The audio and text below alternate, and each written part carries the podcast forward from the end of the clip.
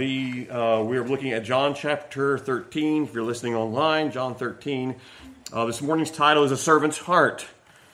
And uh, Ron Hamilton, I think, wrote that song, Make Me a Servant Like You, a Give Me, Lord, a Servant's Heart. And that would be very apropos for this morning's message. I'm going to pick up reading at verse 21, if you're still there. John 13, 21. John 13, 21. When Jesus had thus said, he was troubled in spirit and testified and said, Verily, verily, I say unto you, that one of you shall betray me. Then the disciples looked on one another, doubting of whom he spake. Now there was leaning on Jesus' bosom one of his disciples whom Jesus loved. Remember, John does never calls himself by name in his gospel. Simon Peter therefore beckoned to him, that would be John, that he should ask who it should be of whom he spake. That he then, lying on Jesus' breast, said unto him, Lord, who is it?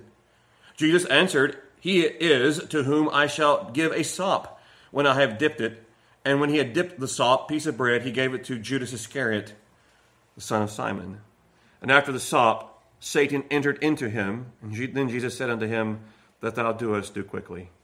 Now, no man at the table knew. Now, John, looking back some 60 years later, 50, 60 years later, now no man knew at the table for what he intent. He spake this unto him.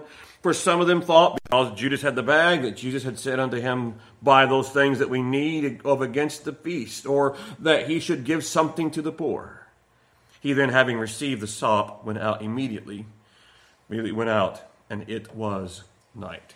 May the Lord his blessing to the reading of his word. Let's pray together for a moment. Heavenly Father, uh, I pray you help me today. I am nothing, and you are everything. May your word, am lodging in our hearts, forgive me of sin, empty me of self, and please fill me with your spirit today help this word to go forth. And again, that we would listen carefully with those teaching downstairs. But uh, as we think about being a servant, may we desire to serve you in whatever way you call us to serve and be willing to do so. In Jesus' name I pray. Amen. Regarding servanthood, and there is a, there's a purpose to these questions. They're humorous at first, but what do you call a chicken crossing the road, poultry in motion? What do you call four bullfighters in quicksand? Four bullfighters in quicksand, quattro cinco. What do you call cheese that isn't yours? Nacho cheese. And what do you call a man who falls in an upholstery machine? He's fully recovered. What do you call a Christian who isn't serving? A contradiction. What do you call a Christian who isn't serving? A contradiction. The teaching of the master, if you're taking down notes, number one is the teaching of the master. The example would be this uh, in John 13, 12. If you will change mine over to my uh, hotspot, please. Uh, the teaching of the master, the example is found in chapter 13, verse 12. We find him back over to our text. And after he had washed their feet and had taken his garments and was set down, again he said unto them, Know ye what I have done to you? He's going to explain to Peter and John and James and the rest the meaning of why he had washed their feet. We can almost feel the silence. He has done washing their feet. He puts his garment back on. He gets, he lays the towel aside and he puts, he puts the garment on and he, he has resumed his place at the table. Can you imagine how they felt? Jesus washed their feet. Now remember, the table is not, and you're going to see in a few moments Da Vinci's idea of what it looked like, but actually they were reclining on their left side and eating with their right hand, and their feet would be back away from the table. Thank goodness, probably we're thinking about that. They're back away from the table. Jesus had washed all their feet. Perhaps all of them were ashamed. I would have been ashamed. Can you think about that Jesus washed your feet? What, uh, oh, what humility he showed. Except for Judas. Judas is probably filled with contempt that Jesus would do something like that because he wanted a king. Now, the Lord's reviewing the contrast between the lofty titles and the lowly task. You call me Master and Lord and, and, say, Well, for so I am. Master is the word teacher. The Lord was addressed this way 31 times. He refers to himself eight times as the teacher.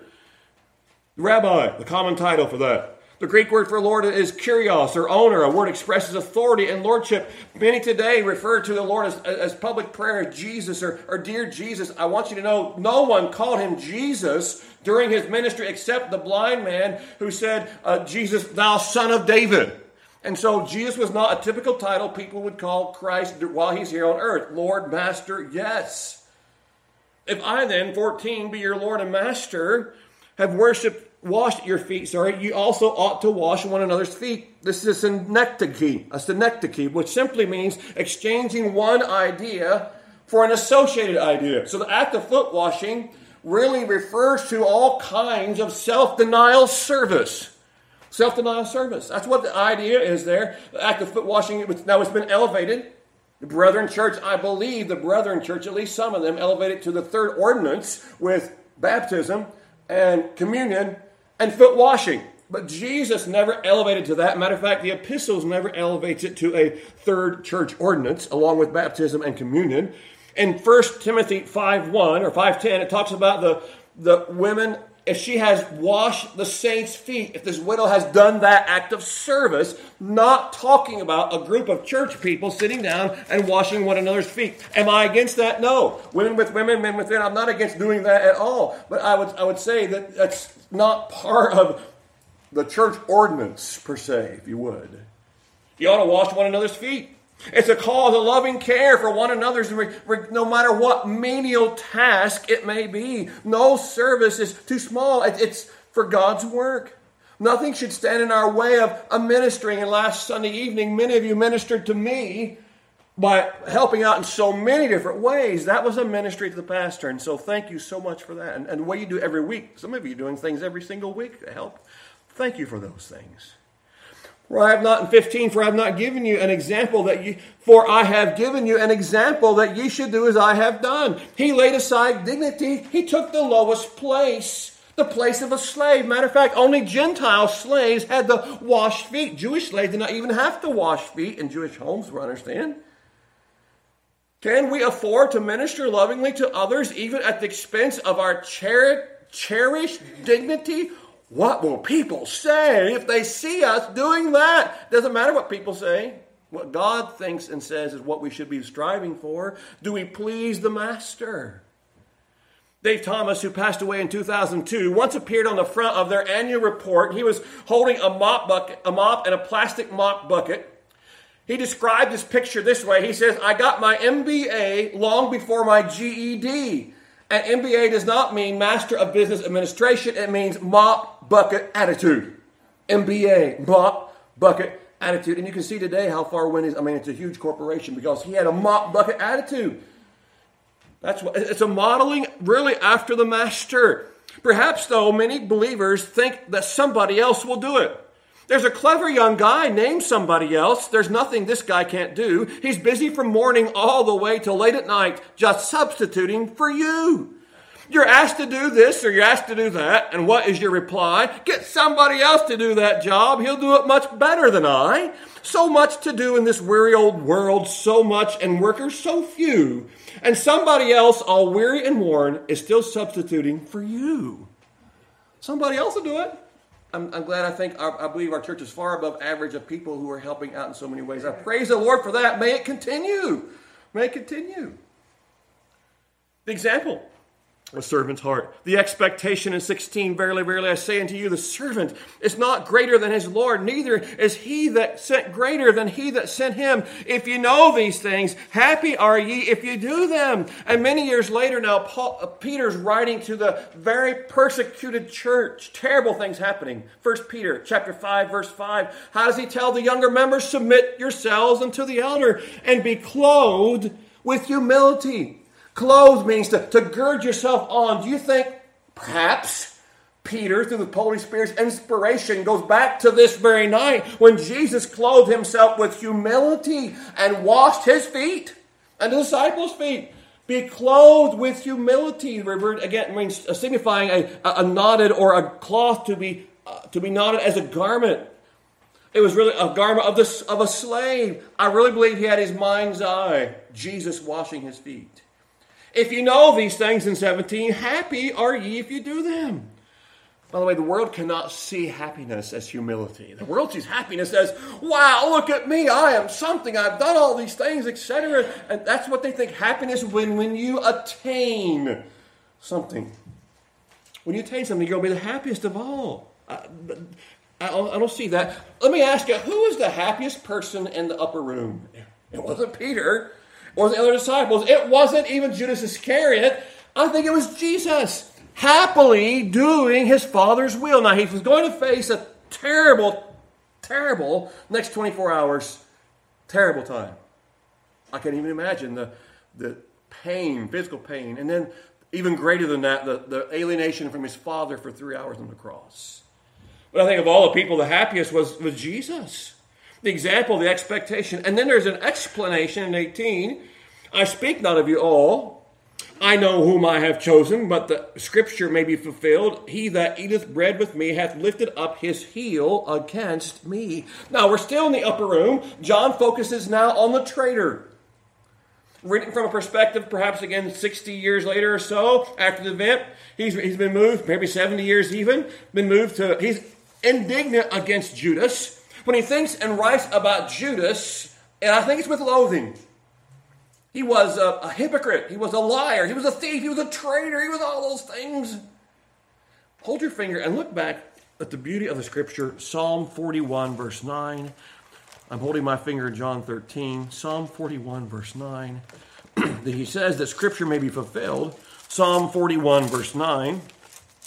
By the way, what is the only accurate book in all of the history of the world, the universe, that can give prophecy accurately? It's the God's Word. That alone should wipe out any questions of anybody. Only the Bible accurately predicts anything. And it never's wrong. Psalm 41, verse 9. Yea, mine own familiar friend, in whom I trusted, which did eat of my bread, hath lifted up his heel against me. Can you, can you find a, a better description of what Judas is going to do just in this passage? A comparison would be David and Ahithophel. Jesus had Judas, David had Ahithophel. Now, in David's case, I think I can give some a little bit of latitude to Ahithophel. He was the cleverest counselor. He betrayed David, yes, and he was the right hand man of Absalom, yes, in his rebellion. But why was that? Bathsheba was Ahithophel's granddaughter. So, uh, this doesn't take a genius to figure out why Ahithophel may have had it out for David. I can give him a little bit of latitude. However, Judas Iscariot, there's no such excuse. He had been chosen by Christ to be a disciple. He had watched for three, three and a half years Jesus do these miraculous things. He, of his own free will, determined to become a traitor. His own natural ambition and greed and dishonesty drove him to do these things. The fact that the treachery of Judas was foreknown and foretold by God does not in any way take away the fact that he acted on his own free will to do this. Judas was a traitor by his own choice and behavior. Our knowledge, by the way, is after knowledge. We look back to the fact and we know for a simple reason the fact exists. I have learned now that to catch the cat, the wild cat in our house, I have to have be careful. I had him locked in the bathroom. We have a we have a Jack and Jill bathroom, which means we have doors on both sides upstairs. So I had shut him in there, and I and I got, went downstairs and got the cage and brought it back up, and I had the cage here, and so I opened it just to crack, and he's wanting get out. I'd shut the bedroom door, by the way. Thank goodness, thank the Lord, had shut that door. Anyway, and so I thought, and so I opened the door, and he bolted out. And I, he would get under the bed, and I would chase him under the bed. I had the door open. He would not go back in the bathroom. And here I am. I said, goodness gracious, I'm trying to, for 15 minutes. Finally, he ran back in the bathroom, and I closed the door. I still had to catch him in the bathroom. He didn't want to get caught. And to that, from that moment to this, he will not be in the bathroom alone with me anymore. The door's closed. No way. He, he has after knowledge because that means he's going to the vet. If, if, that old bald headed man catches me, I'm going to the vet. I know what that means now. He would not even look at me on the way home from the vet. He was so mad at me. I opened the door in the house. He wouldn't even come out. So I had to go downstairs before it was a couple days before he hardly even get around me. So now he's, I think, forgiven me. But he still will not be in the bathroom alone with me with the door shut. We call that after knowledge. We have that. Jesus, however, God has foreknowledge. He knows ahead of time. He can look at the fact that Judas is going to do these things, uh, but Judas established that fact himself. He knows that I'm going to receive Christ as personal Savior in Syersville, Kentucky. But I made the choice to do that.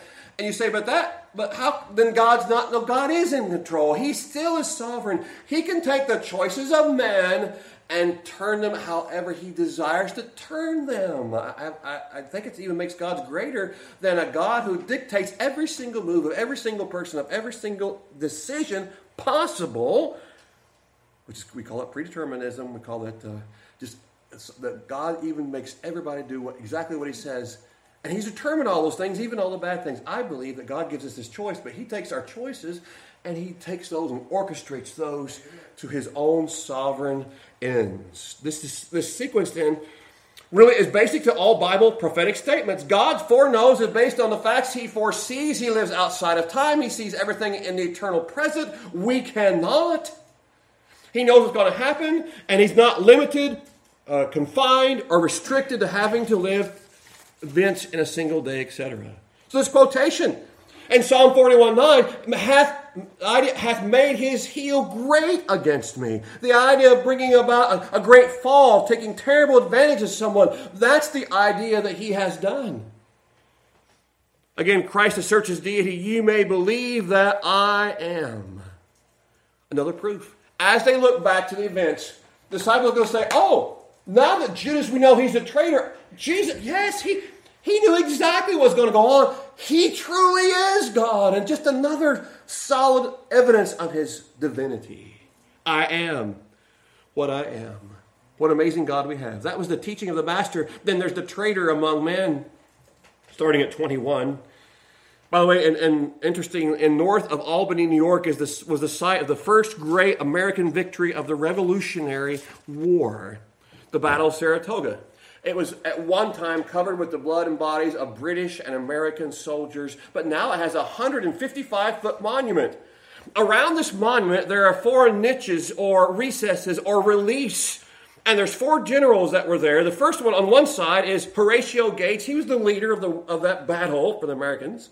Next is Philip Schuyler, whose statue faces toward his house that the British burned. The third one was Daniel Morgan, the marksman who blocked the British from that direction. And facing south is an empty spot. An empty spot. Matter of fact, the spot that's empty belongs to the greatest general on that specific day. He was very severely wounded. He was a general who once commanded West Point. He was a distinguished career up until this one moment when he decided to betray his country. The man's name, Benedict Arnold. In the mind of every American, the name Benedict Arnold now stands for one thing. I don't even know how he betrayed it, but I know one thing he's a betrayer. He's a traitor. Matter of fact, in Norwich, Connecticut, the handwritten town record puts the phrase, was the traitor, on by his name. But there's a worse traitor than Benedict Arnold. It's one in our text this morning.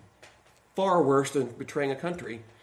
The, the announcing of this, we see it in 21 when Jesus had thus said, He was troubled in spirit and testified and said, Verily I say unto you that one of you shall betray me. Leonardo da Vinci's masterpiece. Now, I will have to say, if you start looking at masterpieces, you're going to find a lot of construing and people's ideas, what he's trying to paint. But I wanted to show you this for just a minute to see, as I talk through this for just a moment, you'll see what he's doing. The picture is after Jesus says, and by the way, Jesus did not have long hair. Really do not believe it. All you have ever saw, seen is these long haired Jesuses. The Bible says, even in Corinthians, I really don't believe he had long hair. But people picture him that way. Picture them all long hair for the most part. Anyway, back to the text. One of you shall betray me. He pictures all the disciples, their response. First, from left to right is Bartholomew, James, the son of Alphaeus, and Andrew form the first three people, and they are, as you can see, they are surprised at what he has just said. Judas Iscariot, Peter, and John then form the next three. This is Judas right here. I would call attention to what you already see what's in his hand. Peter has a knife. You cannot see, but that's a knife right there. Peter got a knife in his hand. So we find that John is in the background. Judas is a shadow. He's rather withdrawn. He's the only one that has his hand on the table. Now, again, in Bible times, they would be reclining at a very low table. This is Da Vinci's depiction of it in his mind's eye. He's clutching, Judas is clutching in his painting the 30 people. He's clutching the betrayal price. That's Judas right there, clutching he held the bag, by the way. He kept the money for the disciples. He depicted him as knocking over a salt shaker. You can see it there, I believe. Salt shaker. And it's interesting that he would be knocking over a salt shaker when he's going to be rubbing salt in the wounds of the Savior in just a moment. Peter's holding a knife, uh, perhaps a violent reaction. And John appears to swoon. And by the way, many have even really effeminately, and I cannot find any that looks, most of them and they use that for other purposes, as you well know if you've studied anything about other cult activity, etc. Jesus is the center. James, the, the greater, Philip are the next. Thomas, James, and Philip are the next three. Thomas is clearly upset. James is stunned with his arms up in the air, and Philip appears to be requesting some explanation. And then Matthew, Jude, and Simon the Zealot. It's interesting, the last two are asking the, the possible assassin, Simon the Zealot, what they did. What is going on? And this is the moment after Jesus says, One of you shall betray me. And so the Da Vinci has depicted that that way. When Jesus said that, he was troubled in spirit and testified and said, Verily, verily, I say unto you, one shall betray me. Why would Jesus be troubled? a plethora of reasons. He's troubled because of the unrequited or one way or unreturned love of Judas. Jesus loved Judas. Judas did not love Jesus. He was troubled because of the, the magnitude of Judas's, Judas's heart. The, he just so despised things. He's troubled because he the deep hatred of sin, and sin is sitting right there. He's troubled because no doubt he was able to see Satan very possibly in the room because Satan enters in, I believe it says clearly, Satan enters into Judas by verse 30. He's, he's upset, troubled because he knew the eternal destiny of Judas.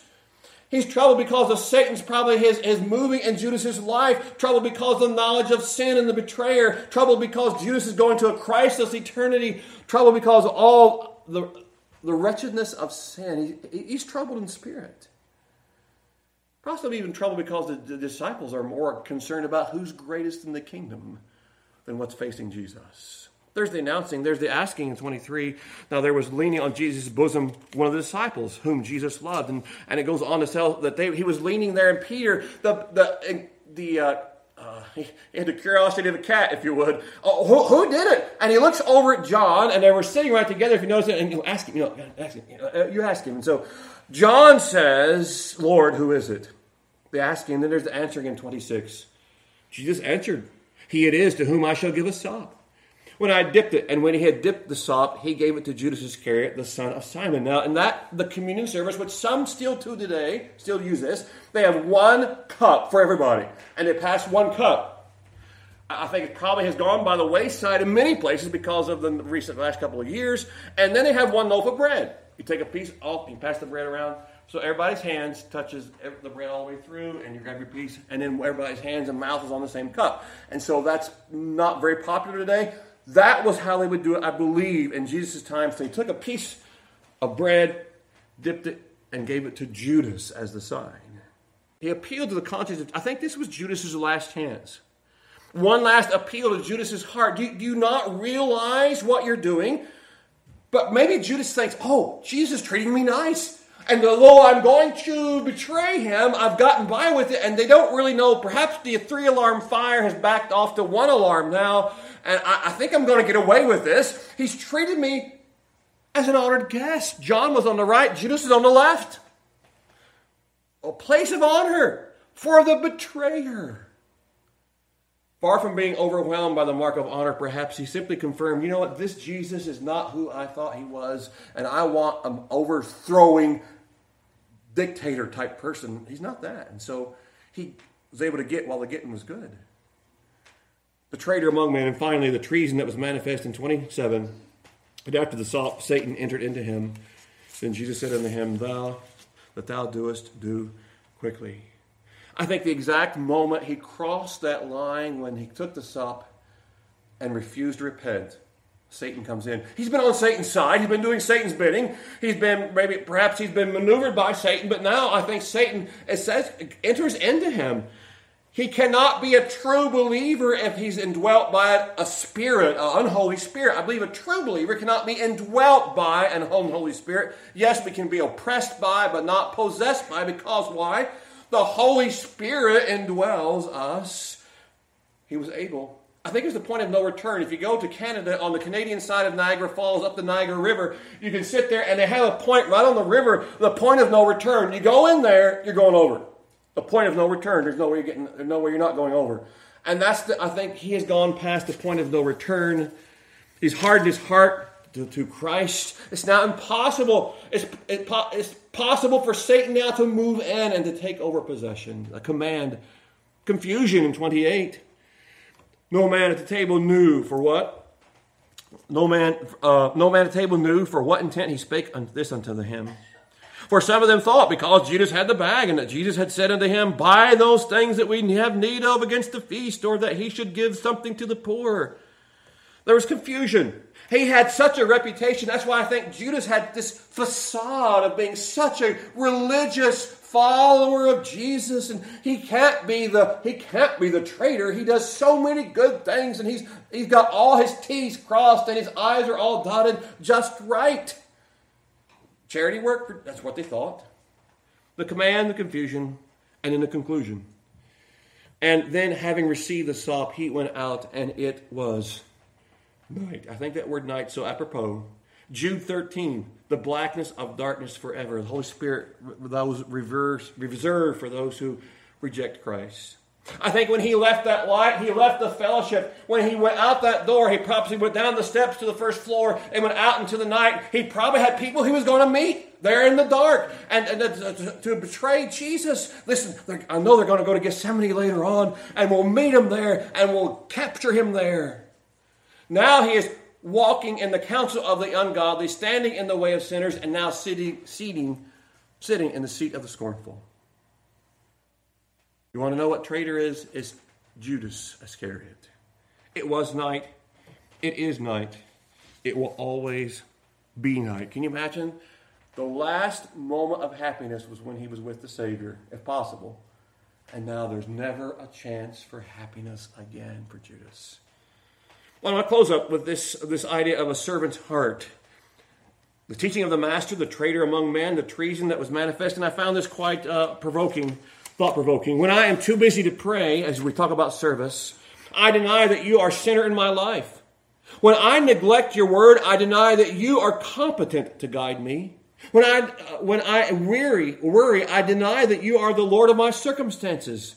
When I turn my head from the hungry and homeless, I deny that you are a God of mercy who has put me here to be your hands and feet. When I steal from another person to enrich or enhance my life, whether that be something material or something a credit that is rightly due to another person that I've claimed for myself, I deny that you are the source of all blessings. Forgive me, Jesus, the author says, for all those quiet ways known only to you in which I have denied you. Forgive me, Jesus, for each time this week I have not had love for my brother or sister or neighbor. And forgive me, Jesus, for every time I didn't wash the heel that was raised up against me. And my wife said me a song this week How can we reach a world we never touch? How can we reach a world we never touch? How can we do that? It, we have to examine ourselves. Alexander Whyte was a Scottish preacher in the 1800s, early 1900s. And he magnified the awfulness of sin, but the graciousness of Christ. He was always more aware of his own sin than anybody else. And a visiting evangelist came to Edinburgh, Scotland, and he was criticizing ministers. And a friend was sitting with Dr. Whyte in his house. He said, The evangelist said last night that Dr. Hood Wilson was unconverted. And Whyte jumped from his chair and that rascal, Dr. Wilson, not a converted man. Then the friend reported, and the evangelist also said that Alexander Whyte was not converted. And he put his head in his hand. He said, Leave me, friend, leave me. I must examine my heart. And that's it. I'm not examining your heart. No one else examining your heart shouldn't be thinking about trying to do that. The Holy Spirit, though, can do an admirable job of examining your heart. It's me, O oh Lord, standing in the need of prayer. What do you call a Christian who isn't serving? A contradiction. A contradiction. For the unbeliever this morning, if you don't know Christ, receive him. If you are a on the fence carnal Christian, life is for service. That's why you are here to serve. And striving believer, Let us keep short accounts of our life with Christ and confess sin. And let's be used this week. Let us pray, God, please use me this week. Let us pray together. Lord, help us to have hearts that want to serve. Lord, we have seen in our text, in one passage of Scripture, the greatest lesson on serving Jesus and the greatest travesty of life, Judas, having seen Jesus in person for three, three and a half years, watching his beauty and glory and holiness, rejected him and betrayed him. Lord, we as your children, we may not go nearly that far, but sometimes by our lives and our, by our words and by our actions and by our attitudes, we betray the Holy Spirit who's living inside of us. Lord, may that not be us. May we keep short accounts with you. May each of us endeavor by your grace to be used by you to further your work here on earth, and we look forward to what you have in store for eternity. Your purpose to be glorified and serve you for ever and ever and ever. Lord, give us servants' hearts. May not be about us, may it be about others. The world does not revolve around us, the world revolves around you. You are upholding all things by the word of your power. Lord, if there's a need this morning, may you speak to hearts and may hearts respond. In Jesus' name I pray. Amen.